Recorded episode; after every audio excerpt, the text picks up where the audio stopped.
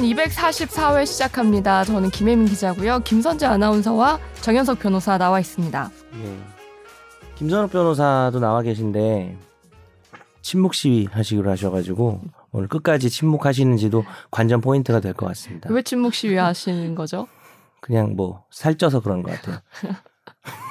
아무 말 대잔치를 네. 시작부터 그 김선욱 변호사님 오늘 갑자기 다른 일정이 생기셔서 네. 어, 네 정말 오랜만에 거의 처음이죠 참석하지 못. 1년에 한 번 정도는 이렇게 네. 불참하는 것 같습니다. 참여하지 1년에 못하게 한두 번, 됐습니다. 한 번에서 두 번. 그래요. 음, 한번 그게 많은 정도 건데? 거의. 지금 김선욱이 몇 년 됐죠? 한 이, 2년? 네, 2년 한 됐다고 2년? 하셨어요. 그러면은 1년에 한 번 꼴이네. 한 번 이런 일이 한 번 또 있었던 것 같아요. 어, 매일 자리를 지각하는 내가 게 나은가요? 근데 내가 왜 김선욱 자리에? 앉았지 오늘? 거기 각도가 자리라서 이상해요. 예? 된남 자리라서 된남이 거기 앉혔어요. 아, 된남입니까? 새로운 된남을 구했어요. 아 그래요? 네. 그 내부에서 구하네요. 어디서 아, 근데- 구하겠어 우리가. 이게 김선욱 변호사님 없으니까 정현석 네. 변호사님 원고를 미리 읽어오신 것 같아. 계셨으면 약간, 약간 불안했어요. 그죠? 왜냐면 계셨으면 안 읽었을 텐데. 새벽에 이렇게 휴대폰으로 읽어왔어요. 아, 이 간막이는 여전히 튼실한가요? 우리 사이에 침, 서로 침못. 침못 뺏게 하는 거죠 이게. 해 그래가지고 네. 어, 다행히 댓글과 사연이 그렇게 많지 않아서 네, 음. 정현석 변호사님 읽어주시면 될 것 같아요. 아 제가요? 근데 네. 농담이 아니라 이런 목소리로 아뭐 오늘의 된남. 선재랑 나눠서 아, 나눠서 해주세요. 그 위에 걸 내가 있는 게 더 웃길 것 같아.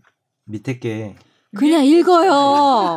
그런 생각하지 말고 읽어요 그냥. 아, 나 지금 속마음인데 소리가 끼케야 두 났어? 줄인데. 나 왜냐면 처음 맞게 돼서 댓글 어떻게 읽어야 될지 지금 머릿속으로 아니 끼케야 두 줄짜리 한 줄짜리 있었거든요. 이렇게 두 개 여기 쓰여 있는데 뭘 아, 골라? 저 떨린단 말이에요. 어, 읽어줘요, 된남 안. 해봐서.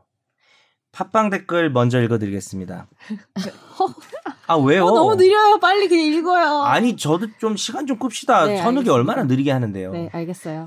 팟빵 읽어드리. 선욱이 스타일로 해드릴까요? 아니면 이번엔 좀 다른 스타일로 해드릴까요? 마음대로 블랙핑크 스타일로 빨리 해주세요. 블랙핑크 스타일. 저 너무 설레서 그런단 말이에요. 왜 자꾸 저한테 독촉하세요 두 분? 알겠어요. 네. 기다려 볼게요. 주진모 스타일로 읽어드릴게요. 어, 잼라이님이 달아주셨습니다. 못하겠어요. 재미없네요. 그냥 할게요. 주진모가 아니에요. 송강호 스타일로. 제가 이제 나이가 들, 들었나 싶군. 네. 할게요, 그냥. 템레이님이 달아주셨습니다. 제가 이제 나이가 들긴 들었구나 싶습니다. 시베리아의 해적 부분 듣고 약 한 10분간 웃었습니다. 웃는 제가 싫어졌습니다. 이런 얘기를 했나? 어, 저도 기억이 안 나요. 아마 정현석 변호사님이 한마디 어르신들이 이렇게 말을 잘못하는 예시로 캐리비안 해적이 음. 예. 누가 그랬어요? 기억났다. 기억났다. 제가 얘기를 했어요. 아, 제가 얘기를 기억났다. 했고. 제가 하는 드립들이 이제 웃고 나서 자신이 싫어지는 그런 특징이 있어요. 그래서 또 좀 안 되는 게 웃고 나서 욕하는 거. 선재처럼 계속 정색하면서 욕을 해야지. 저 막 하고 웃고 다, 아, 뭐 혜민 욕은 안 하니까. 웃고 욕하는 사람들 누군지 알아요? 웃고. 권지윤 기자. 어, 맞아요. 권지윤이에요. 대표적이에요. 웃고 욕하는 웃더니 사람이에요. 음. 정말 썩은 머리를, 머리를, 드립이라고. 머리를 뽀갤 거예요. 뭐 이런 말하고. 네. 부드러운 음성으로. 네. 네. 그리고 팟빵 댓글 하나 좀 긴 게 더 있는데 네. 선재 아나운서가. 네, 어. 뱃살 마왕님께서 네. 저는 원래 원하면 산모의 건강에 문제되지 않는 한 낙태를 금지해선 안 된다고 생각하는 쪽이었는데요. 유산 상속 권리를 가진다는 말을 듣곤 좀 생각이 바뀌었네요. 유산 상속의 권리를 태아에게 준다는 것 자체가 하나의 생명으로 본다는 의미인데 그 논리에 따르면 낙태는 살인인 것 같습니다. 음. 낙태죄 폐지를 주장하는 사람들이 너무 자기에게 유리한 것만 빼먹으려고 한다는 느낌이 드네요. 예.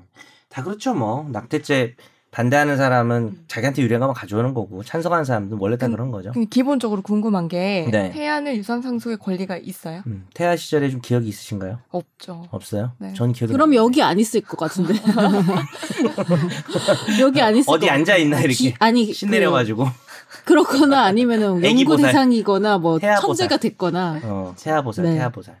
그, 이게 탯줄이야 이러면서 네. 그 기본적으로 그 설명 좀 해주세요. 아, 기성 너무 얘기해 드릴까요? 궁금해요. 네. 그 우리 민법상 네. 태아는 사람인 것이냐? 사람은 민법상 권리와 의무를 권리를 또 있고 의무도 있고 뭐 가질 수 있고 계약을 체결할 수 있고 뭐 여러 가지 되잖아요. 근데 태아는 특, 그 스위스 민법 같은 경우는 갑자기 이렇게 많이 나가도 됩니까? 옛날 우리 민법책 보면요. 옛날 책 서서 민법이라고 나옵니다. 스위스가 이제 서서 어, 예전에 한번 최종욱한테 얘기한 적이 있어요. 오지리 음. 한자로 오지리가 오지리 민법이 오스트리아 민법이거든요. 이 서서 민법에 보면 스위스예요. 좀 약간 옛날 레트로 느낌으로 네. 합니다. 왜요? 아, 오늘 근데 선욱이도 없는데 오늘 나 변호사 나 혼자 아니야? 나 욕 안 했는데. 내 말이야. 내가 틀린만 해도 넘어가는 거네 그냥. 난 웃겨서 그냥 웃은 건데. 오케이. 네. 서서 민법에 보면은 계약의 주체가 될 수 있고 뭐 증여도 받을 수 있고 한데 우리 같은 민법은 특정한 경우만 태아의 능력을 인정합니다. 아, 가장 대표적인 두 개를 말씀드리면 하나는 상속을 받을 권리, 두 번째는 불법행위 손해배상을 청구할 수 있는 권리. 그러니까 이게 무슨 소리냐면 엄마 뱃속에 있는 상태에서 사건이 일어났을 때, 예를 들어서 상속은 언제 일어나나요? 뭐 아버지가 죽었을 때 일어나는 거죠. 혹은 불법행위는 엄마 뱃속에 있는데 교통사고가 난 경우. 이런 경우에 이 태아를 하나의 사람으로 봐서 음. 자신의 권리를 행사할 수 있게 하는데 단 주의할 점이 있습니다. 첫째, 어, 뱃속에서 사산이 되면 인정되지 않습니다. 음. 무조건 그러면 사실상 태어나야 그렇죠. 받을 수 있는 건 세상이 다름이, 아니라 다름이 없네요. 100% 음. 어, 태어나야만 소급해서 받는 거죠. 어, 음. 그때 태어날 때 그랬지 이렇게 해서 그래서 이제 자식 셋이서 막 상속 분할 협의를 하고 있는데 그 다 그 당시에 이제 태아가 있었어. 그러면 셋이서 논아 가졌지만 나중에 태아가 나면 어 내 거 왜 이렇게 되는 거죠. 음. 그럼 뺏어갈 사실, 수 있는 사실, 거죠. 그 사실상 근데 태아 시절에 인정되는 거라고 보기는 그게 아, 근데 이- 근데 의미는 있죠. 않아요? 태아 시절에 이벤트가 발생한 거니까 사건이 발생했을 아. 때는 지금 세상에 없는 존재잖아요. 아, 오케이, 그러니까 오케이. 배 밖에는. 아 오케이. 그래서 그렇고요. 근데 단 그게 법적으로는 그렇게 인정될 수 있는데 네네. 문제는 낙태와 연결 지어서 우리가 생각할 부분인가가 어, 사실은 궁금해요. 우리 뱃마님부터 우리 뱃살 오도로 마왕님처럼 생각할 수도 있지만 물론 존중합니다. 그러나 다른 문제죠. 혜민 기자가 말한 것처럼 지금 말한 건 민법상 권리 능력인 거고 사실 저도 그 태아 방송하고 생각 계속 나거든 나더라고요. 자꾸 찾아보게 되고 방송하기 전에 찾아봤어야 되는데 낙태죄의 본질은 뭐냐면 그 존재를 없앴을 때 그 없앤 사람 여성을 어 뭐 남성일 수도 있고 주로 여성이겠죠. 여성을 낙태죄로 범죄자로 만들 것이냐의 문제거든요. 지금 그 얘기를 아, 한 이유가 이거 아, 같아. 근데- 왜냐면 음. 너무 자기에게 유리한 것만 빼먹으려고 한다는 음, 느낌이 음. 드네요라고 말을 해서 저는 마음이 그것은 네. 그 이게 사실은 태아의 권리와 여성의 권리에 다른 거다. 음. 이 얘기를 하시, 아, 그 그렇죠. 태아의 권리와 그 여성의 권리가 부딪히는 거잖아요. 그렇지. 근데 이 태아 상속권은 태아가 생각보다 권리가 있더라. 아니잖아요.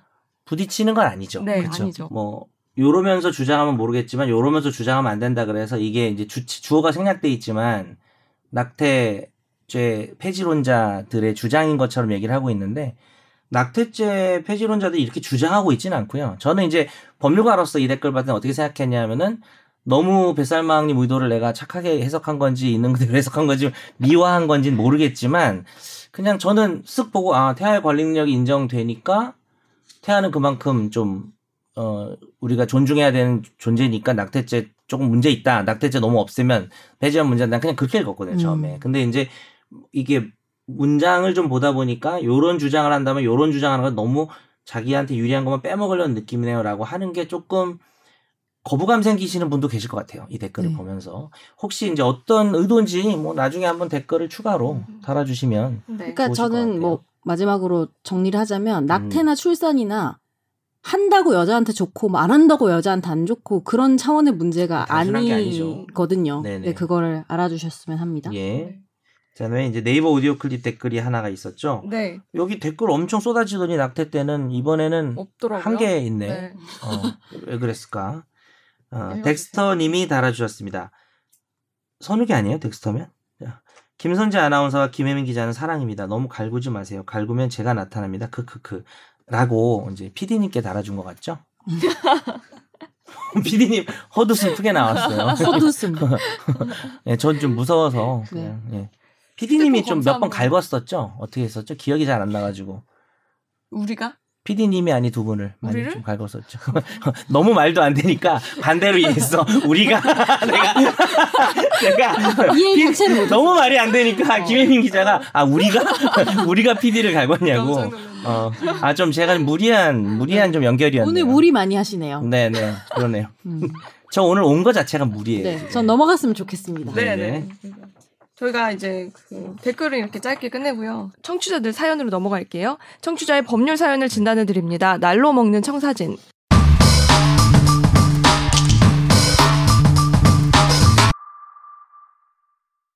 아파트의 2년 계약, 보증금 증액 후 2년 재계약, 그래서 만기가 내년 1월입니다. 한참 전세 관련 정부 발표가 나기 직전 만기가 6개월쯤 마- 남았을 때 같은데요. 집주인이 연락을 와서 이번에 월세로 돌리려 한다. 이참에 집을 살 생각은 없는지 물으며 미리 준비하라고 했고 알겠다고 답했습니다.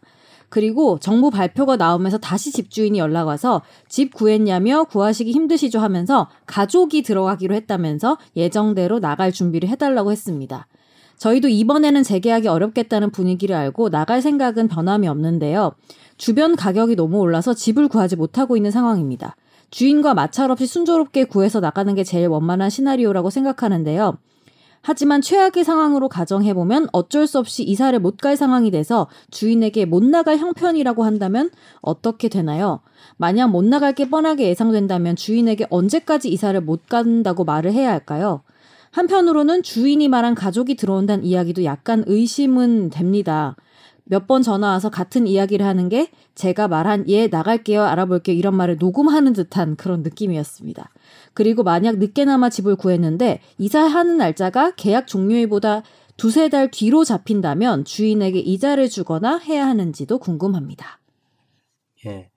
근데 뭐 음. 지금 진행 중인 주택 임대차고 네. 이제 법이 시행이 됐잖아요. 네. 그래서 지금 진행 중인 임대차 계약에도 적용이 되는 거기 때문에 음. 그 유명한 갱신 요구권을 행사하실 수 있거든요. 음. 그래서 근데 재계약 한번 집주인이 하셨는데 들어와 산다고 재계약 한 번 한 거 상관없습니다. 아, 아, 아. 집 주인이 들어와 산다고 해도요? 아, 그러니까 이제 어 그렇죠. 네. 이제 그거 남은 거죠. 네. 그래서 이분이 그러니까 일단 둘로 나눠서 말씀드리면 뭐 알았다라고 하는 게 만약에 나 진짜 나가겠다고 이렇게 완전히 합의가 어 정당하게 된 거라면 근데 그 시절이 이제 법 시행되기 전이잖아요. 근데 시행되고 나서도 지금 전화가 오셔서 네네. 녹음을 한 것 같다고 예 나갈게요 이 말을 녹음한 것 같다고 그렇죠, 그렇죠. 그래서 말이 그 정도 시행 이후에도 그런 얘기가 됐는데 그 계약갱신 요구권이 상당히 강력하게 보장이 되는 거라서 음. 이런 경우에도 어 강행 규정이에요. 그러니까 당사자가 합의해서 뭐 못 이겨서 나간다고 합의서를 심지어 써도 갱신 요구권을 어, 행사를 포기하려면은 집주인으로부터 상당한 보상을 받아야 돼요. 음. 어, 그러지 않고서는 어, 언제라도 행사할 수 있기 때문에 내년 1월이 만료시니까 12월부터는 이제 만료 전 2개월 전이라고 하니까 조금 뭐 1월 며칠인지는 제가 모르겠는데 어, 좀 넉넉 잡아서 만료하기 2개월 전 지금이 좋겠네요. 갱신 요구권을 일단 청구할 수가 있습니다. 그래서 음. 그거를 집주인이 이제 산다고 하는 문제는 뭐 그다음에 얘기를 해보더라도 음. 자기가 행사했다는 증거는 남기는 게 좋기 때문에 내용 증명으로 보내실 거를 추천을 드리고 그다음에 이제 집주인이 계약갱신 요구권을 거절할 수 있는 사유 중에 하나가 요즘 가장 문제되는 자기나 자신의 직계 좀비 속이 음. 이곳에 살겠다라고 하는 건데 이분 말씀이 이제 이게 조금 어, 의심이 된다. 의심이 든다. 근데 이제 규정이 그렇게 돼 있죠. 그 실제로 그렇게 해놓고 2년 정도를 집 주인이나 그 직계 좀비 속에 안 살고 새로운 임차인을 뭐한 1년 뒤에 들이더라도 상당히 이제 강력한 손해배상을 구할 수가 있거든요. 그래서 뭐 자기가 아, 환산 차임이라 그래가지고 보증금 고려해가지고 그 차임으로 해서 받을 수도 있고 어, 들어온 이 새로운 임차인과의 차액의 2년치를 받을 수도 있고 그래가지고 어, 그런 부분들을 좀 내용 증명에 아, 그래서 결론은 뭐냐면 계약을 좀 갱신해줬으면 좋겠다.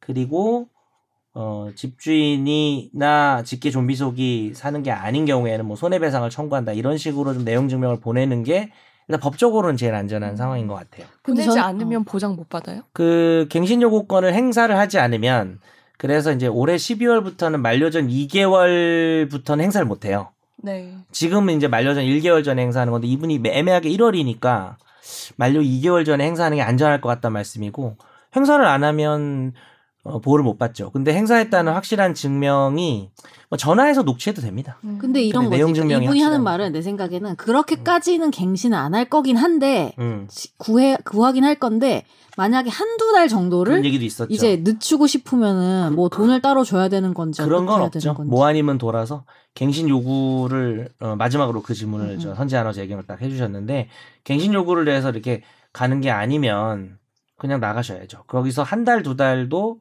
어, 이거는 진짜 약간 인지상정 같은 차원인가? 법의 합의가- 차원이 아니고 합의가 잘 되면 되겠죠. 아, 합의의 두 달만. 좀 어떻게 안 아, 될까요? 아. 제가 근데 약간 이런 것도 방법인 것 같아. 갱신 요구권을 행사할 거다. 정말 집에서 사실 거 맞냐? 어, 어. 약간의 어떤 당근과 채찍점 압박을 해서 거기서 이제 딜을 쳐가지고 한두 달을 한두 달이라도 그러면은 원래 어. 차임 내고 조금 그러면 이제 합의서. 쓰면 그거는 이제 효력이 발생하는 음. 거죠. 그건 임차인을 위한 거니까. 근데 우리 부모님이 딱 이 상황이다 지금. 음. 아, 진짜? 그래서? 그러니까 저희 부모님이 아파트가 있으신데 거기는 세를 주고 본인들도 새로 사시는 거예요 전세로 같은 집에. 그럼 좀 참 피곤하죠. 네, 근데 딱 맞아 떨어져야 거기에 되는데. 이제 집주인이 똑같이 이렇게 들, 가족이 들, 본인이 들어와 살겠다고 한 거예요 실거주를. 아. 임차인이신 그곳에 실거주하시는 네, 근데 곳에. 그러, 그래서 이사를 가려고 했는데 문제는 갖고 있는 그 집에도 여튼 살고 있는 사람이 있고 시기가 안 맞고 그리고 그 위치가 또 직장에서 너무 멀고 하니까 음.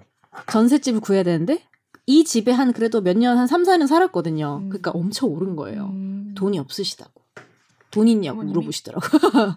근데 거기 음. 똑같은 아파트가 또 있다고 하셨잖아요. 거기 가서 살수 없는 거. 거기 일단 세입자가 살고 있고 거기도 아, 네. 그리고 직장에서 멀어서 출퇴근도 그래요? 지금 출퇴근 하시는 거 아니고 같은 아파트에서. 같은 아파트가 아니에요. 아 다른 다른 아파트? 아파트예요. 아, 네. 그렇구나. 그래서 근데 전세금은 또 어떡해. 근데 비슷한 수준의 전셋집을 들어가려고 하니 많이 뭐, 올랐어. 물량도 없지만 2억이 오른 거예요 그 사이에 음. 그러니까 이제 저한테 돈이 없니 혹시 아, 아, 결국은 그 얘기예요. 네 돈이 없니라고 물어보셨다라는 선재 아나운서도 전세 많이 올랐을 텐데. 네, 저는 내년 10월까지 보장이 됩니다 2년 계약했습니다 아, 이제 2년이야 뭐. 그저 첫 그럼 그- 계약으로 2년이에요? 네 그리고 그럼 그때 그또 뒤에- 2년 또 되는 거예요. 네. 어. 그렇습니다 어. 그래서 약간 임차인 입장에서 만만한 임차인은 아니다는 정도는 보여줄 필요는 있습니다. 음. 어, 진짜 여기 와서 사시는 거 맞아요? 뭐 이러면서. 누구랑 사실 건데요? 뭐 이러면서 여러 가지로. 제가 자주 놀러 올게요. 뭐 이런 식으로. 3개월에 한 번씩 네. 이런 식으로 할 필요가 있어요. 질척거릴 필요가 있다 네, 약간. 자 사연은 이렇게 하나로 끝냈고요. 네 final 골뱅이 sbs.co.kr입니다 어, 오늘 어, 말, 아무 말도 없이 이렇게 바로 하는 네 거는 좀 많이 좀. 보내줘봐봐요 조바이 바이바요? 네. 사- 사연 좀 보내줘 봐봐요 네. 오늘 한 개라서 아주 편하고 좋네요. 한 개씩만 보내주세요, 매주. 네 하나 더 넣으려고 하다가 하나 더 있었어요? 네 어. 그래서 변호사님이 어. 혼자 오시는데 혹시 힘드실까봐 그 사연은 한 어떤 개가 한 주제가 개야. 뭐였어요? 그 1번 다- 주택. 대부분 다 부동산. 다 부동산이군요. 네. 네. 우리 엄마한테 보내려 해야겠다 돈이 없는데 어떻게 할까요 따님에게 어, 장녀에게 네. 좀 손을 네. 벌리시죠. 돈이 없는데 어떻게 할까요 차녀 말고 장녀에게. 네 신속하게 넘어가 볼까요? 네 시간이 별로 없으니까. 네. 이미 안 신속해요. 화재 판결 한 개만 합시다. 아, 네, 그래요. 네. 네, 화제의 판 오랜만에 돌아왔습니다. 화제의 판결.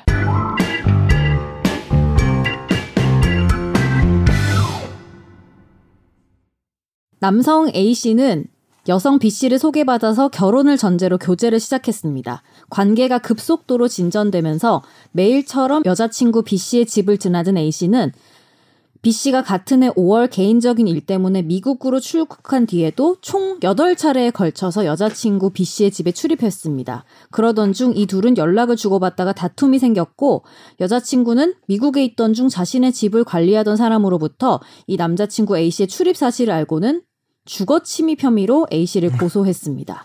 그리고 서울중앙지법은 최근 주거 침입 혐의로 기소된 A씨에게 무죄를 선고했습니다. 네.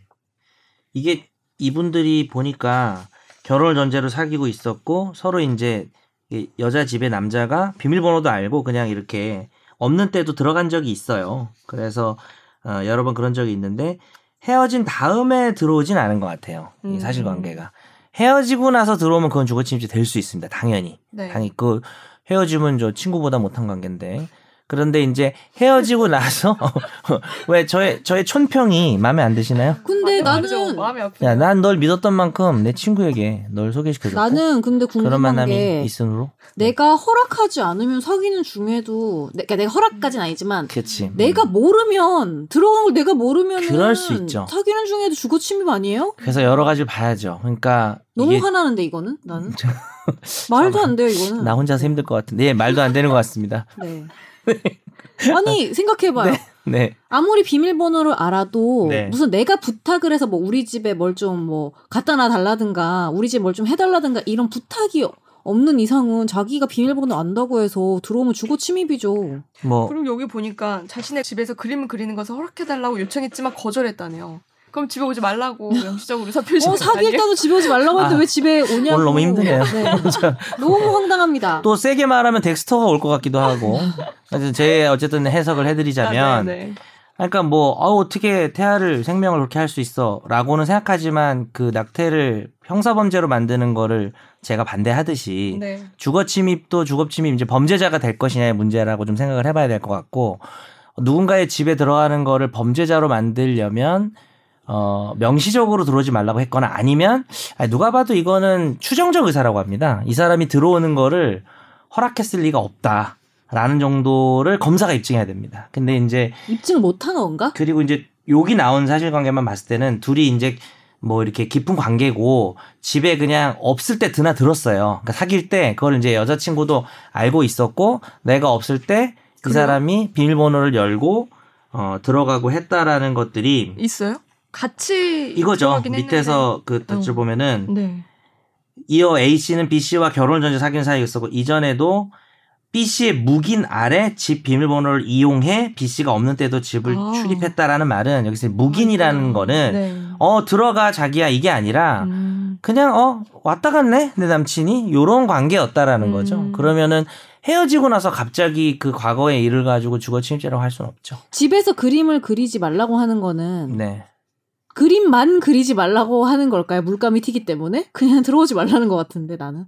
음, 출국 기간 동안 그렇게 인정이 안 된 거죠. 출국 기간 동안 집에서 그림 그리는 것이 허락하지 않았다라는 거. 그림 내 집에서 그림 그리지 마라고 얘기한 게 내 집에는 아예 들어오지 못해. 그림뿐만이 아니라 아예 들어오지 못해라고 확실하게 해석돼야 유죄입니다. 그러니까 우리가 아, 애매할 때는 피고인한테 유리하게 해석을 해야 되기 때문에 이 남자를 주거 침입죄로 뭐 전과자를 만들려면 어, 이 여자가 아, 절대 내 집에 비밀번호 열고 들어오는 것 자체가 안 된다라는 좀 그런 관계 사귈 때도 어, 제 생각에는 왜 이렇게까지 됐을까가 궁금해요.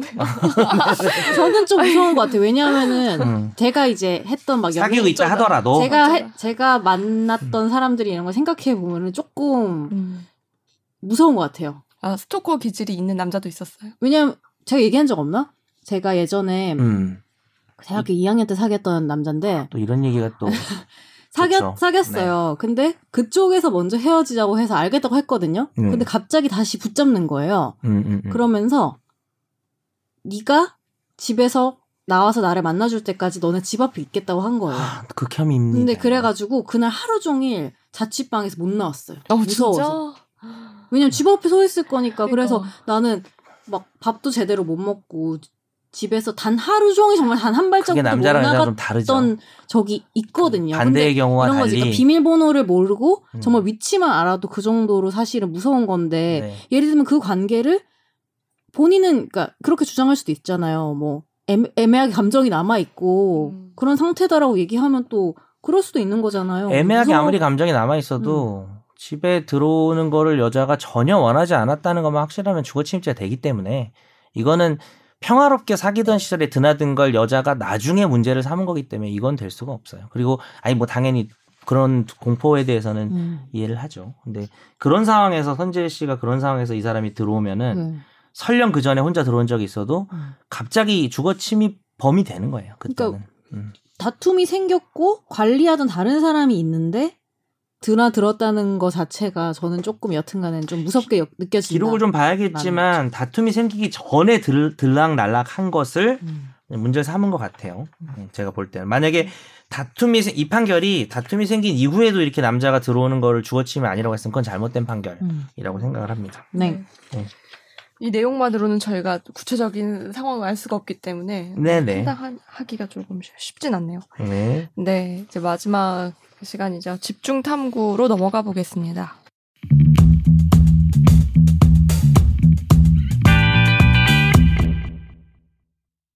이번에 저희가 정한 주제는 자녀 체벌 관련된 건데요. 그동안 자녀 체벌 관련한 사건 사고들이 꽤 많았죠. 네. 뭐 너무 친모, 친보 아니면. 계모, 계보를 따질 것 없이 정말 대부분 가족에 의해서. 이루어지는 거 아닌가요? 맞아요. 아동학대가 사실상. 이 성범죄 할 때는 세상에서 제일 나쁜 놈들이라는 생각을 하다가 또 이렇게 아동학대를 보게 되면은 만만치 않은 놈들이다. 음. 정말 내 눈앞에 있었으면 좋겠다라는 생각이 많이 들어요. 음, 어떡하게요? 그냥 텍스트. 힘이, 야? 힘이 약해요, 제가. 아. 몸이 나쁘면 머리가 고생합니다. 이번에 그 네. 국회에서 음 13일날 국무회의가 통과됐고 16일 국회에 제출이 됐어요. 민법 개정안이 이게 자녀 체벌을 금지하는 조항들인데요. 네. 금지하는 조항을 넣었다기보다 체벌을 네. 할수 있는 조항을 삭제했죠. 징계 규정, 그죠? 네. 징계권을, 네. 징계 권리를 없앤 거죠. 근데 네. 징계라는 거에 이제 체벌도 포함이 됐었던 거죠. 징계라는 게 단어가 그러니까 이제 체벌을 합리화하는 수단으로 좀 악용되니까 그냥 없애버린 거죠. 사실 이- 뭐 미리 말하면 이 징계권을 삭제한 게뭐 엄청나게 큰 영향이 있는 건 아닌 것 같고요. 네. 근데 이제 워낙에 아동학대가 사회적 문제가 되니까 음. 아 이거 민법에 징계권이라는 건 원래 체벌하라는 규정은 아닌데 네. 체벌해놓고 자꾸 그걸 근거로 삼으니까 그렇죠. 그냥 없애버린 그런 느낌인 네. 거죠. 약간. 제가 사례를 몇 가지 갖고 왔는데 이 사례를 다시 여기서 말하기가 사실 기분이 좋진 않아서 그냥 뭐? 넘어가도 될것 같아요. 네, 제 생각엔 뭐 넘어가도 뭐 아니면 뭐 상징적인 음. 이야기들 뭐 여행용 가방 사건도 있었고 가방에 그렇게 그럼 했던 예. 우선은 그 규정을 보고 개정된 규정을 보고 그 뒤에 네. 사례를 설명해 도 될 것 같아요. 아까 지금 변호사님 말씀하신 대로 민법 915조 징계권이 삭제가 됐잖아요. 음. 그 징계권 어떤 사실- 내용인지 좀 알려주시죠. 사실은 네. 부모가 이제 미성년의 자녀에 대해서는 친권, 음. 그다음에 양육권 내지는 양육 의무, 그러니까 이제 미성년은 미성숙하고 기본적인 우리 생각에는 뭐 이것도 고정관념일지 모르겠지만 부모가 이제 양육을 하면서 가장 그 자식에게 자녀에게 일차적으로 가장 그 교육하거나 또 자녀들이 잘못된 행동을 할 수 있잖아요, 당연히. 음. 그러면은 바로 잡아야 되는 것도 부모의 몫이기 때문에 네. 사실은 부모는 자녀에 대해서 징계권이 있냐? 아, 징계란 단어가 좀 애매하긴 한데 사실은 뭐 있긴 있는 거죠. 혼내야죠. 잘못하면. 근데 네. 이제 이 규정이 혼내는 방식에 네, 그렇죠. 어떻게 보면. 방식의 문제인데 아예 부모의 그런 권리가 어 징계권이 없다라고 말한다기보다는 징계권 규정을 삭제함으로써 그렇다고 해서 이제 부모가 자녀를 혼낼 수 음. 없는 건 아니고요. 네. 근데 이제 체벌을 좀 더 못하게 하려는 학대를 음. 못하게 하려는 그런 시도였던 것 같습니다. 네, 그, 그 민법 915조 잠깐 설명을 해보면 친권자는 그 자를 보호 또는 교양하기 위하여 필요한 징계를 할 수 있고 이렇게 돼 있어요. 그리고 음. 법원의 허가를 얻어 가마 또는 교정기관에 위탁할 수 있다. 이건데 앞부분 징계를 할 수 있고 이거는 부모의 체벌을 합법화하는 근거 규정으로 오인할 수 있다. 아까 변호사님 음, 말씀대로 그래서 삭제했고 뒷부분은 어 거의 실제로 활용되지 않기 때문에 같이 삭제했다고 합니다. 뭐 애가 말하는데 법원에 찾아가서 허가를 받아가지고 음, 기관에 위탁하고 이런 일은 잘 없죠. 네. 차라리 학대를 하는 부모는 좀 있는데 그렇죠. 이렇게까지는 안 하죠. 오히려. 네. 같은 의미로 924조의 2항도 가정법원은 거수의 지정이나 징계라는 부분이 있어서 이게 삭제가 됐고요. 그쵸. 이건 뭐 대단한 규정은 네. 아니고 다른 규정에서도 이제 징계란 단어가 사라진 거로 보시면 그러니까 혹시나 체벌의 의미가 담길 수 있는 걸다 그러니까. 없앤 거네요. 그렇죠. 너무 심각하니까 음, 문제가. 네. 이것 때문에 세상이 바뀔 일은 아니고 음, 어좀 아예 없애버리자. 씨를 좀 말리자. 약간 음, 이런 네. 느낌이 있습니다. 네. 이것과 함께 또 이번에 개, 개정이 된게 네. 가정폭력 범죄 처벌 특례법 공포안 이것도 의결이 됐는데요. 네. 네. 이게 가정폭력 현장에 출동한 경찰관 관련된 법인데 형사소송법에 따라 현행범 체포가 가능하고 피해자에게 피해자 보호 명, 명령과 신변 안전 조치를 청구할 수 있다는 사실을 알려줘야 한다고 합니다. 앞으로는. 음. 근데 이게 제가 외국 드라마나 영화에서 봤을 때는 어, 막 고지를 하잖아요. 그쵸. 근데 그 현장에 가서. 예, 예. 근데 그 저희 제보 들어온 거나 기사로 음. 우리나라 사례를 좀 봤을 때는 음. 아유 부부끼리 싸우신 건데 그치. 졸려. 해결하세요. 어, 어, 부- 이러고 저희 어. 는 갑니다. 그쵸. 하고 가는 경우가 많아서 이렇게 바뀐 것 같아요. 맞습니다. 예. 네. 정확합니다. 그런 어디서 본거 같은데 하여튼 70%가 음. 이 다시 돌아간다고 아동들이 자기 아. 집 왔던 곳으로 왜냐하면은 폭력 당한 딱 아이들. 그러니까 딱히 갈 데도 없는 거죠. 왜냐하면은 뭐 시설 같은데 너무나 부족하고 이러니까. 그렇지. 그렇죠. 지금 뭐 해민 기자도 예를 들다가 살짝 얘기가 나왔지만 부부라고 얘기하셨는데 사실 이 네. 법은 어, 배우자 간의 폭력도 음. 포함되는 거니까 네. 지금 오늘 우리의 주제는 또 주로 이제 자녀에 자녀. 대한 것이지만요. 네. 예. 이거 이거 아이들도 그 여기에 해당하는 건가요? 그러니까 신변 안전 조치를 그럼요, 자기도 요청할 수 있는 거죠. 아이들 아이들도. 더 해당하는 거죠. 음. 예. 그죠? 네. 예. 네. 앞으로는 뭐 약간 미란다법처럼 경찰들이 꼭 마- 가서 말을 해줘야 된다는 그런 의미로 음. 보면 되죠. 네, 오- 오히려 이제 현- 현행범 체포를 할 수 있는 권한이 생겨서 가폭 음. 현장에서 그걸 방지하는 게 좀 크고요. 그 거기서 이제 절차를 지키는 거죠. 뭐 음. 당연히 미란다나 이런 것들을 알려줘야 되겠죠. 확실하게 현행범 체포를 하기 위해서 그렇죠, 그렇죠. 예, 아주. 정확합니다. 음. 맞습니다. 네. 그런 거죠. 그럼 앞으로 이제 개정이 된다면 아마 어, 내년에는 개정이 될 텐데 그렇게 된다면 어, 아이들을 그 훈육하기 위해서 버릇을 고쳐주기 위해서 이렇게 정말 처벌을 이런 말 했다. 들으면 너무 어, 예. 아직까지도 이런 말 하는 사람이 있다니. 그런 주장으로 감형이 될 가능성이 낮아지는 건가요?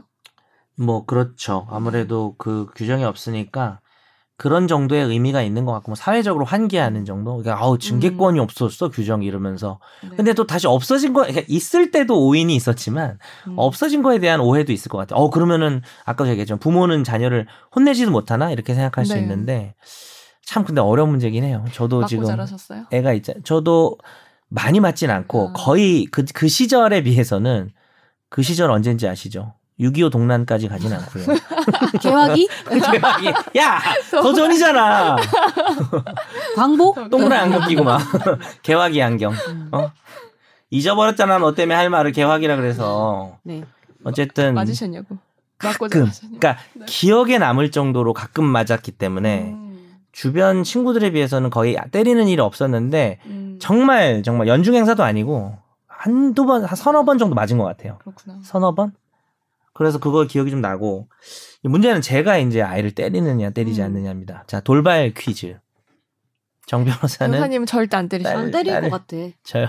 안 때려. 못 때릴 것 같아. 저요. 어, 안 때려. 자, 정답은 다음 주에 공개하는 걸로. 그다지 그렇게 전 기다리셨어요? 때립니다. 제가 손 재 표정 확 변했어요. 어떻게 체벌하세요? 그냥 이제 이제 뭐, 뭐 손내미를 이렇게 하는 게 아니고 좀 정말 말을 이제 다른 사람한테 피해를 주는 음. 상황에서 식당 같은 데서 말을 진짜 열 번을 해도 안 들을 때가 있어요. 가끔 얘가 네. 텐션이 네. 저 세상이 될 때가 있어요. 그랬을 때 이제 엉덩이를 음. 손바닥으로 야 아. 하지 마 이런 식으로 아. 그러니까 좀 아- 뭐. 좀 아프죠. 근데 사실 그것도 체벌이거든요. 그래요. 그것도 체벌인데 계속 마음 안에 딜레마가 있습니다. 그러니까 이거 하면 안 된다는 생각을 하는데 음. 계속 하고 있습니다. 그러니까 뭐 위급 상황에서는 음. 엉 그러니까 뭐 무슨 뭐 뺨을 때리거나 그러지는 않고요. 네. 등도 잘 안 되고 엉덩이를 손바닥으로 이렇게 한 대나 두 대 정도 음. 좀 아파요. 네. 이것도 체벌이죠, 당연히. 저는 어떻게 하면 좋을까요? 오늘 사실 상담 차원에서 왔거든요. 저는 나그 애를 안 낳아봐서 모르겠지만 애의 입장만 알아요 나는. 뭐야? 애 입장은 저는 그것도 하지 않아야 된다고 생각합니다. 그렇겠죠? 왜냐하면은 저도 체벌을 그 어릴 때부터 그 받고 자랐는데 아, 뭐. 그렇게 원망하거나 이런 건 아니에요. 그러니까 이해가 되는 측면이 있어요. 왜냐하면은 음. 저희 부모님은 굉장히 어린 나이에 결혼을 했고 그래서 그런 훈 지금처럼 막 무슨 책이나 이런 첫째잖아, 게 다, 네, 게다가. 첫째잖아요. 어. 근데 제가 부, 그 엄마는 나이 차이가 24살밖에 안 나거든요. 진짜 어릴 때. 엄마 아빠가 이제 애를 낳은 건데 그렇다 보니 그분들 역시 정말 내 지금 나이를 생각하면 말도 안 되게 어린 나이기 때문에 아, 전혀 그러네. 아이를 아, 그렇구나. 어떻게 다루고 교육을 해야 되는지에 대한 지식과 정보가 없었던 거죠. 보다 어릴 때 지금 음. 훨씬 어릴 때죠. 나 어, 지금 나이 본인 나이면은 선재가 몇 살이 됐을래나 한 유치원 갔을래나 벌써? 이미 그런 거지. 어이구. 걸어 다니 유치원 가고. 근데 그런 거 생각하면은 그리고 또 시대적으로 막 지금처럼 막 무슨 SNS 이런 게 있는 게 아니라서 음. 아이들에 대한 어떤 훈육 그러니까. 교육이 그런 것들이 잘 몰랐던 시절이고 그럴 음. 정신도 없었을 거라고 생각해서 음, 그러니까 심정적으로는 심정은 이해는 이제 되는데 이해가 되지만 잘못됐다고 생각을 한다. 그 당시에도. 이해는 되지만 그럼에도 불구하고 제가 나중에 돌아서 생각을 해보면 그거 정말 아이의 정신 건강에 좋지 않다라는 생각이 들더라고요. 음. 음. 그러니까 제가 제 스스로의 모습을 봤을 때. 근데 이제 그거 되게 옛날 얘기잖아요. 지금 음. 20년 이상 된 얘기인데 저는 이 지금 시대를 살아가면서도 체벌을 하고 있으니 어떡하죠? 변- 변호사님 아이들이 나이가 어떻게 돼요? 아이는 하나고요 일단. 아 죄송해요. 어. 관심이 없네요. 딸 하나예요, 딸? 하나. 나이가? 그 초등학교 2학년입니다. 아 그렇구나. 왜 여쭤봤냐면 아, 요즘은 좀 안 하는 것 같아요. 오히려 음, 아, 이젠 못할 것 같고 아 제가 얘기했던 좀 조금 커서. 미취학일 때였던 것 같아요. 맞아요. 제가 그 말씀 드리고 지금은. 못할 것 같아요. 지금은 딸이 아, 조금 이제는. 큰 상황에서는 공공장소에서 엉덩이를 때리는 거는 딸이 약간 수치심을 느낄 수도 있을 것 딸이 공공장소에서 그렇게는 안 해요 요즘에는. 어. 그거는 아주 어릴 때고 같아요. 네. 아, 그리고 어. 제가 애 입장에서 애만 해봤으니까 오늘 저기 애기로 어, 출연하신 애기로 거죠? 출연했는데 아, 네. 오늘 김애기 씨. 제가 떠올려봤어요. 저도 나중에 그러니까 예전에는 그런 인지 자체가 없었어. 이게 잘 됐고 잘못됐다는 인지 자체가 그냥 없다가 그러니까 체벌에 대해서 네, 아니면 성- 자기 행동에 체벌에 대해서. 대해서 어. 성인이 돼서 생각을 해본 거예요. 이제 어. 정말 객관적으로 어떻게 보면은 부모와 자식과 이런 것들을 못 그런 관계들을 근데 생각을 해보니 이거예요. 그러니까 예측하지 못한 상태에서 이루어지는 체벌이 최악인 것 같아요. 음. 그러니까 자식 입장에서 는 뭐냐면 미리 그러겠네. 뭐, 어, 예를 들면은 뭐 아 너- 저는 꼭 너 숙제 너 숙제 안 하면 뭐 다섯 대 이거는 그나마 이제 예, 내가 예측이 되잖아요. 여튼간에 저건 마음의 나- 준비를 하고 있잖아요. 하지만 어. 나쁘긴 하지만 그것도 물론 안 되지 안 된다고 음. 생각하는데 저는 여튼간 그거는 그나마 돌발 체벌, 감정 체벌 뭐 이런 거. 뭔가 체벌 내가 기억에 남는 거는 맞았던 기억보다는 당연히 아팠던 기억도 나는데 그것보다 뭐냐면 자신의 감정을 컨트롤하지 못하는 부모의 모습이 계속 저는 머릿속에 남아요. 아, 그게 그렇죠. 그러니까 그게 뭐 근데 나 지금 간에. 너무 무서운 갑자기 소름 음. 돋는 게 음. 우리 딸이 지금 커서 저렇게 얘기하는 것 같아. 음. 나이 들어가서 저렇게 얘기하는 소리 거야. 치신다면서요. 열 번 하지 그내 말라고. 그 뒤에 때린다면서. 무슨 여- 감정은 저도 좀 올라. 감정은 다 통제를 그러니까 단호하게 하는데. 뭘 해라 이런 이런 게 아니고 뭔가 뭐 여러 번 때리면서 그 음. 순간에 그 부모의 표정과 음. 감정 상태 느껴져요. 감정 게이지. 어 그게 느껴져요. 그러니까 근데 그게 부모가 지금 자제력을 좀 잃었다라는 네, 느낌. 그러니까- 감정으로 나에게 대한다. 여기가 이제 뭔가 어. 나갔다라는 아니 게 이게 참 느껴지는 게 다른 것도 있는 게 뭐 뒤에 뭐 우리 해민 기자님이 쓴 대본에 보면 생각하는 의자도 있지만 이게 꼭 체벌이 아니라 저도 이제 언성? 그러니까 이 녀석이 어떻게 해야 말을 듣지? 지금 저걸 통제해야 되는데 너무 안 들으면 이제 언성이 높여져요. 약간 복식호흡 나오면서 으 이렇게 하면서 이렇게 소리를 막 빽빽빽 질러요. 네. 그리고 아니면 이제 이런 거 있잖아요 책책 같은 거 쟤는 이제 좀 떨어져 있지만 음. 내가 책 같은 거를 바닥에다가 이렇게 확 던지는 거죠. 내 자리에서. 근데 사실 이런 것도 뭐 넓게 보면은 사실 그렇죠. 체벌의 일종이잖아요. 다양한 이 징계 수단 내지는 통제 수단이라고 해야 되나요? 통제해야 될 때가 있어요. 뭐 자녀를 통제한다 그러면 이상하게 들리지만 키워보신 분은 알겠지만 통제가 당연히 필요하거든요. 어떤 그러니까 꼭 공중에서도 그렇지만 집안에서도 음. 애가 그냥 배 깔고 누워가지고 그냥 뭐 아! 이게 뭐 그냥 맛, 맛 가네처럼 신내린 것처럼 나도 근데 그게 그럼 내가 가, 가끔 내 미래를 물어보고 싶을 때도 있어요. 너무 신내린 것 같아서. 그럴 때 이제 통제를 해야 되거든요. 그러니까 나도 내 스스로가 어려워. 한계를 이런 얘기를 하면서도 느끼는 게 뭐냐면 내가 부모를 안 해봤기 때문에 또 이런 얘기를 할 수 있는 할 거일 수 수도 있지만. 있어요. 어. 그런 부분도 좀, 그러니까 저도 약간은 말씀을 드리고는 싶은 게 그렇게 말씀하시니까 정말 너무 화가 나서 이걸 어떻게 해야 되는데 정말, 정말 저 패고 싶, 그러니까 말로, 생각으로 그런 행동을 할 때 되게 많아요. 자. 그러니까 그나마 저희 애가 다른 집하고 이렇게 얘기를 해보면은 말을 잘 듣는 편인 것 같아요. 통제가 되는 편인데 심한 애들은 도대체 그 비글처럼 음. 아, 애를 개에 비해서도 그러네요. 그 3대 땡땡견처럼 하면 이게 답이 없거든요. 그러니까 저는 그거 다 솔직히 말해서 그리고 내가 맞고 자라도요. 내가 부모님 나이 되잖아요. 이해해요. 지금의 나처럼 그런 마음들을 이해는 한다라는 뒤늦게라도. 근데 음. 그럼에도 불구하고 그럼에도 불구하고 어린이들은 어린이잖아요. 어른이 훨씬 더 그렇죠. 음. 권력도 많고 육체적으로도 어, 강하고, 강하고 능력도 많고 그리고 더 좋은 사람이 고 차분한 사람이 될 수 있는 그릇이 더 큰게 아, 어른이잖아요. 좋은 얘기네요. 네, 아이들보다. 아, 자꾸 우리 딸이 하는 얘기 같아요. 커서 그러니까 어린이들을 때리지 무서워요. 않았으면 전 좋겠습니다. 어떤 애를 상황에서도. 키워봤으면 할 말 있을 텐데 어. 전 진짜 뭐 잘 모르. 오늘 선욱이가 진짜 나왔어야 돼. 네, 맞아. 선욱이는 체벌을 안 하지 아, 않을까 싶어요. 거기는. 약간 느낌상 아니요, 아예. 그분도 하시고 요즘은 아이한테 아예 손을 안 대는 부모가 상당히 많은 걸로 알고 음. 있습니다. 근데 근데 저는 저는 제가 안 키워봐서 그런데요. 솔직히 말해서 네. spoil 돼도 안 어? spoil child가 돼도 아이가 아, 망, 망쳐져. 아, 난 영화 스포인 줄 알았어. spoiled 어, 돼도 spoiled 차일 스포일드가, 스포일드가 돼도. 돼도 안 때려야 하지 않아요? 저는 하긴 그 말도 맞아. 그러니까 애가 생각해서. 어떻게 엇나가든 네. 왜냐하면은 사실 지금 태형이 없잖아요. 우리 민- 우리 법에 범죄자를 때리는 형벌이 없잖아요. 어, 태형이 없으니까 음. 그러니까 꼭 육체적인 체벌이 아니더라도 분위기로 때릴 수도 있잖아요. 근데 여기 나와 있잖아. 근데 그- 생각 의자도 근데 체벌이라는 내 거야. 입장에서는 너무 힘들어요. 어, 분위기 그렇게 해요. 게. 저는 그럴 것 같아서. 근데 아니 오히려 선재가 했던 말 중에 좀못 울림이. 있었던 거는 어긋나는 거지 그냥. 그래. 라는 말도 좀 의미는 있는 것 같아요. 어, 왜냐하면 저는 때려서 바로 잡을 거면 그 그냥 만약에 어긋나는 나중에 거지. 애가 이건 정말 다 가정이에요. 넌 되게 무서운 저 얘기할 것 같아. 한 명도 안 나와봤거든요 지금. 이런 거야. 엄마는 날 너무 방임했어. 음.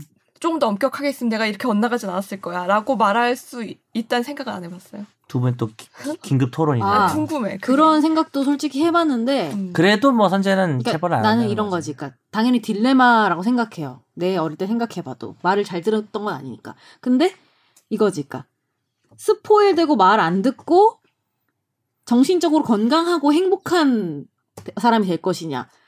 겉으로 봤을 때는 정말 남들한테 피해를 안 주고 올바르지만 멘탈적으로는 불안 음. 심리도 크고 이런 어, 어른이 될 좋은 것이냐. 근데 선- 나는 스포일되고 행복한 어른이 되는 게 맞다고 좋은 생각해요. 얘기인데 선재 속엔 뭐가 전제돼 있냐면 체벌은 반드시 100% 그러니까 어떤 시기든 저는 일정 부- 정신적으로 안 좋아지는 거다. 그러니까 나는 아, 라는 내 전제가 있는데 어, 뭐 반대론에 내가 뭐 그런 견해는 아니지만 반대론에 보면은 필요할 때는 뭐 어떤 정도로 해서 오히려 정신적으로 건강해질 수 있다고 생각하는 사람도 있을 수 있잖아요. 난 별로 그 동의하진 않아. 저는 근데 그건 동의하기 어려운 나는 솔직히 게 이상은 음. 선재처럼 생각하는데 현실은 그러니까 난 그게 안 돼. 엄청 심해지면 정신적으로 문제가 될 수 있는데 음, 그게 아니라면 음. 그게 그러니까 뭐 예를 들어서 아까 내가 하는 정도, 아, 아, 그렇죠. 내가 하는 예, 정도. 그 정도는 그 그렇게까지 심하진 않지. 아 근데 저는 심리학적으로 그러니까 음. 이게 그러니까 심리학적으로 내가 나중에 어른이 돼서도 아까 말했듯이 맞을만 했고 별로 맞지 않았고 이 정도면 괜찮았다라고 생각해도 나의 내가 모르는 나의 어떤 기저 심리 있다. 속에는 사람에 어떠한 따라서는 불안 심리가 저는 작용할 수밖에 없다고 생각해요 육체적인 체벌은 너랑 나는 지금 모르고 있는 거야. 그러니까. 불안 심리가 있는 거야. 나도 체벌을 거의 안 당한 거에 비해서는 근데 솔직히 내가 당한 체벌보다 더 많이 하는 것 같아요. 그 이런 생각 때문에 그러시는 거 왜냐면 아니에요? 나는 1년에 몇 번은 때리는 것 같아요. 그런 생각 때문에 아니에요? 요즘은 거의 안 나만큼 말을 안 들으면 자식들이 어떻게 하지? 전 그 생각 되게 많이 해요. 그 생각 안 해보셨어요? 저는 아 근데 이게 진짜 그냥 한 얘기가 아니고 저는 잘 믿기지 않겠지만 어릴 때는 아, 너무 조용하고 말을 잘 들어서 아, 그럼. 맞을 일도 별로 없었어요. 와, 진짜? 야, 너, 야, 너 도저히 안 믿긴다는. 제가 그때는 중학교 들이 그러다가 너나 들이칠 때 때리고 싶어서? 아니 너 지금 그 상황에서 드립 치면은 와, 진짜 여기 못 아니, 믿겠네요, 이거. 그게 아니고 혼나 혼나는 상황에서 저 대본- 생각해봐요. 대본 챙길게요. 앵커처럼. 8시 뉴스였습니다. 아, 아니 근데 이런 거지. 신기하다. 그러니까 나는 동생이 있잖아. 연년생 어. 동생이 있는데 음. 여동생이 있는데 걔 어릴 때 생각나요. 근데 대부분 같이 혼나요. 대부분 음, 뭐 같이 뭐 싸우고 뭐. 어, 같이 혼나거나 같이 맞거나 둘 중에 하나인데 그런 상황에서 보면은 저는 어떤 스타일이냐면 저 눈치가 진짜 너무 빠른 스타일이어서 애 아. 치고도 그러면요 그러니까 엄마가 기는구나. 혼나고 때릴 각이다 이러면은 동생이 더 맞겠네. 아니, 책을 펴니다. 책을 펴니다. 책을 펴요? 책을 펴요. 숙제하는 척을 해요. 그러니까 약간 이런 스타일이었어요. 되게 재수 없는 스타일. 근데 제 동생은 되게 귀엽긴 한데 어떤 스타일이냐면 엄마가 너 나가 해서 집에서 쫓아냈어요. 그러면 쫓아냈으면은 반성의 잣을 기다려야 되잖아요. 문 어. 앞에서. 반성에 그럼 빨리 들어가잖아요. 그러면 엄마가 나가 해서 나갔잖아요. 친구 집 가요. 놀러. 어, 더, 이런 나, 더 사라져. 있어. 엄마가 문을 어, 열었을 때. 그러니까 어. 이런 스타일이어서 그 친구 좀 더 많이 맞았던 것 같아요. 아. 나보다 어릴 때 생각해 보면. 저는 엉덩이 맞았던 것 같아요. 엉덩이. 까고 맞았던 것 같아요. 아, 지금 그랬다는 게 아니고요. 지난주에 맞았다는 얘기가 아니에요. 여보세요. 왜 그렇게 빵 터집니까? 애기 아닙니까? 애기. 정애기예요. 정신 건강을 저분이 위해 상상하지 말아요. 저분이 김애기인 것처럼 저도 정애기로 돌아갔어요. 어린 시절에. 네, 상상해 버렸나. 네. 근데 나는 아빠한테 몰라. 맞았어요. 내가 엎드려 가지고 엉덩이 진짜 까고. 예민한 어린이였나 봐. 나는 뭐 지금도. 기억나고요. 그 음. 맞았던 기억이 지금도 나고요. 너무 싫고요. 아니야, 근데 나도- 네, 싫어요. 어, 아니, 또 많이 맞아서 기억날 수도 있고 나는 또 조금 맞다 보니까 그게 되게 선명해요. 아. 미취학 때인데 충격이니까. 그쵸. 아빠가 나를 이렇게 때리나. 해가지고. 어, 나는 그 장면이 지금도 그 부모님의 표정과 나를 때리던 그 모습이 너무나 지금도 선명해서 너무 싫어요. 그 기억을 하고 있는 내 자신. 근데 나는 근데 기억하는데 선재하고 좀 다른 거는 그그 모습이 되게 트라우마나 아 부모님이 너무 싫다 이런 건 아닌 것 같아요. 그게 이제 그죠. 선재 말처럼 이미 음. 조종당하고 있는 것일 수도 있지만 그런 생각은 아닌 것 아니, 그러니까 같아요. 저도 부모님이 싫은 건 아닌데 그, 어. 정말 더 좋은 방법이 없었을까? 음. 라는 생각은 들죠. 이해는 돼요. 아까 말했듯이 우리 부모님은 되지? 어린 나이에 결혼했었으니까. 그 거짓말 탐지 같은 거 해가지고 감전 이런 거 어때요? 그냥. 그 아니 그 우리 장난감 그거 있잖아요. 강도를 좀 세게 해가지고 밤밤밤밤밤밤밤밤 거짓말하면 이런 식으로 혼내는 거 전기 고문인가요? 그것도 또 하체볼 하나라고 주장할 수도 있겠죠. 생각하는. 의자도 안 된다고 하는데. 아니면 악어 이빨 누르면은 입 다치는 거 이런 정도. 이거 저는 이게 좀 약간 방법이 아닐까. 음. 납득이 안 되는 체벌은 저는 아직 상처로 남거든요. 근데 음. 그게 내가 잘못했고 어, 납, 이 정도 맞는 건 납득이 된다. 하는 거는 잘 기억이 안 나요. 음, 그런 건 네. 이제 뭐 상처가 되지 않는다 본인에게는. 맞아요. 저는 그랬어요. 네. 근데 뭐 그렇죠. 근데 요즘 시대에는 나나 혜민이처럼 생각하는 게 별로 없겠죠. 구시대적인 생각인 네, 것 같아요. 맞아요. 근데 뭐 솔직하게 소확이에요. 그렇다고 막 음. 아닌 저희- 척할 수는 없고 내가 차별 안 하는 척 할 수는 없어서 고백을 했어요. 근데 잘하셨어요. 여튼간에 때리는 사람은 참을 수 있잖아요. 어른이니까. 안 때리고. 음. 음.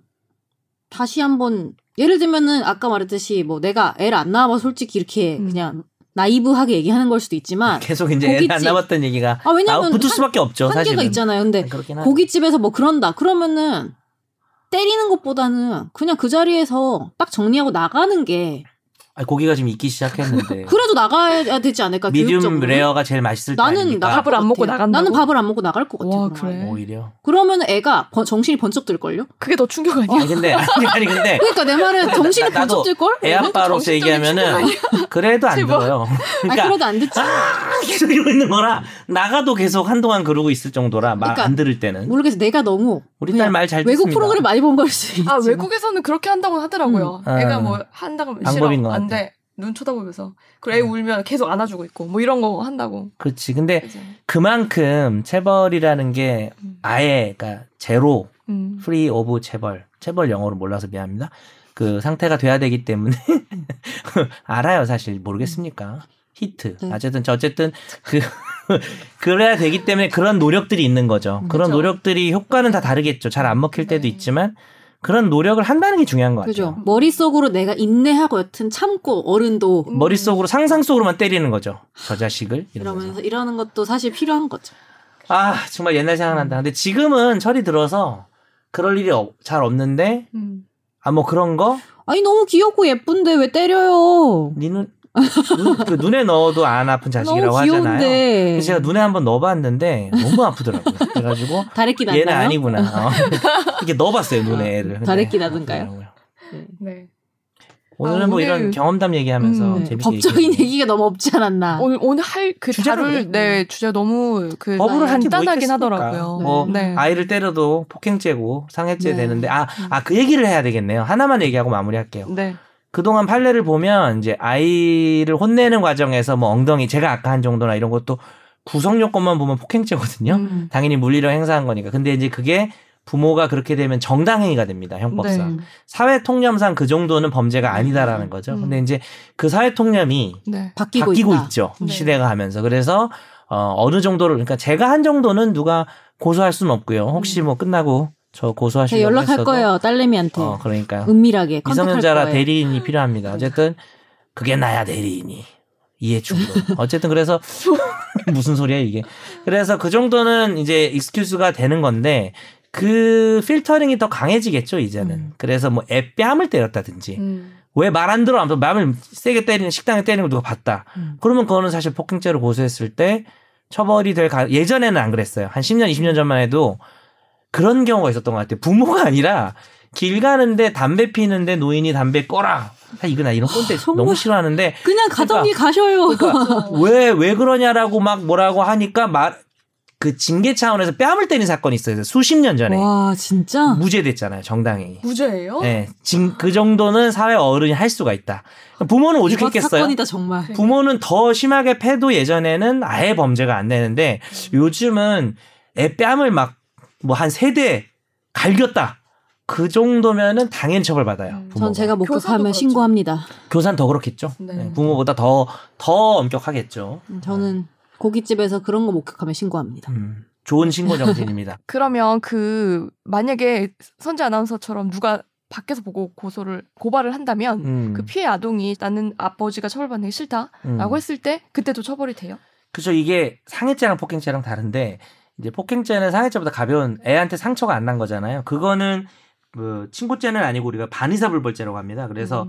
피해자가 아 이거는 처벌 원하지 않다 그러면은 아예 이제 처벌할 수가 없는데 상해죄 음. 애가 이제 상처가 났다 생리적 기능 훼손이라고 하는데 뭐 요만큼이라도 여기 뭐 약간의 부어가지고 빨갛게 아. 부어 오르거나 진짜요? 아 당연하죠 빨갛게 아. 부어 오르거나 아니면 여기 뭐 손톱 자국 긁혔다 네. 이 정도만 돼도 우리 전치 2주도 상해니까 아, 그렇게 되면 그렇구나. 아이가 원하지 않아도 뭐 음. 당연히 처벌할 수 있고 또 아이가 또 미성년자기 때문에 음. 여기에 대해서는 또 여러 가지 뭐 논의가 있긴 한데 음, 뭐 상해랑 폭행이 좀 다르다는 점 말씀드리겠습니다. 네. 마지막으로 저는 음. 그 여러분이 뭐 어떤 나이대이시고 결혼을 하셨는지 애는 낳으셨는지 모르겠지만서도 음. 혹시나 애가 있으시다면 김선재 어린이처럼 예민 보스 어린이일 수도 있기 때문에 그러네요. 네, 저 진짜 예민 보스 어린이였고 지금도 그렇기 때문에 그런 아이일 수 있기 때문에 때리지 맙시다. 난 그게 오늘 네. 컸어. 진짜 너가 아까 했던 얘기를 어린 딸을 가진 혹은 뭐 아들일 수도 있겠죠. 음. 자녀가 커서 저런 얘기를 한다고 생각하는 부모님들이 좀 계셨을 것 같아요. 자, 여러분 댓글창에 악플 날리는 거 체벌에 관한 여러 가지 찬반. 이제 낙태 얘기는 그만하고요. 음. 지난주였기 네, 때문에. 진짜. 예, 뭐 하셔도 되지만 아까 댓글 때문에 좀 얘기를 했는데 어쨌든 뭐 우리 뱃살마왕님만 한번 날아주시든지 하고 말든지 하시고 다음에 그렇게 하시면 좋을 것 같습니다. 네. 아, 네. 오늘 다들 고생하셨고요. 여태까지 들어주셔서 감사합니다. 손재 아나운서 안녕. 잘 가. 지금 늦어서 먼저 가고 있어. 우리가 바라보고 있어. 잘 가. 어, 선재 아나운서가 점이 됐어요. 점점 멀어져서. 안녕. 네. 네, 감사합니다. 여기서 마칠게요. 고맙습니다. 나도 법률 전문가 세상만 사법으로 재밌게 풀어내는 여기는 최종 의견 최종 의견 최종 의견 최종 의견으로 오세요 고품격 법률 팟캐스트 여기는 최종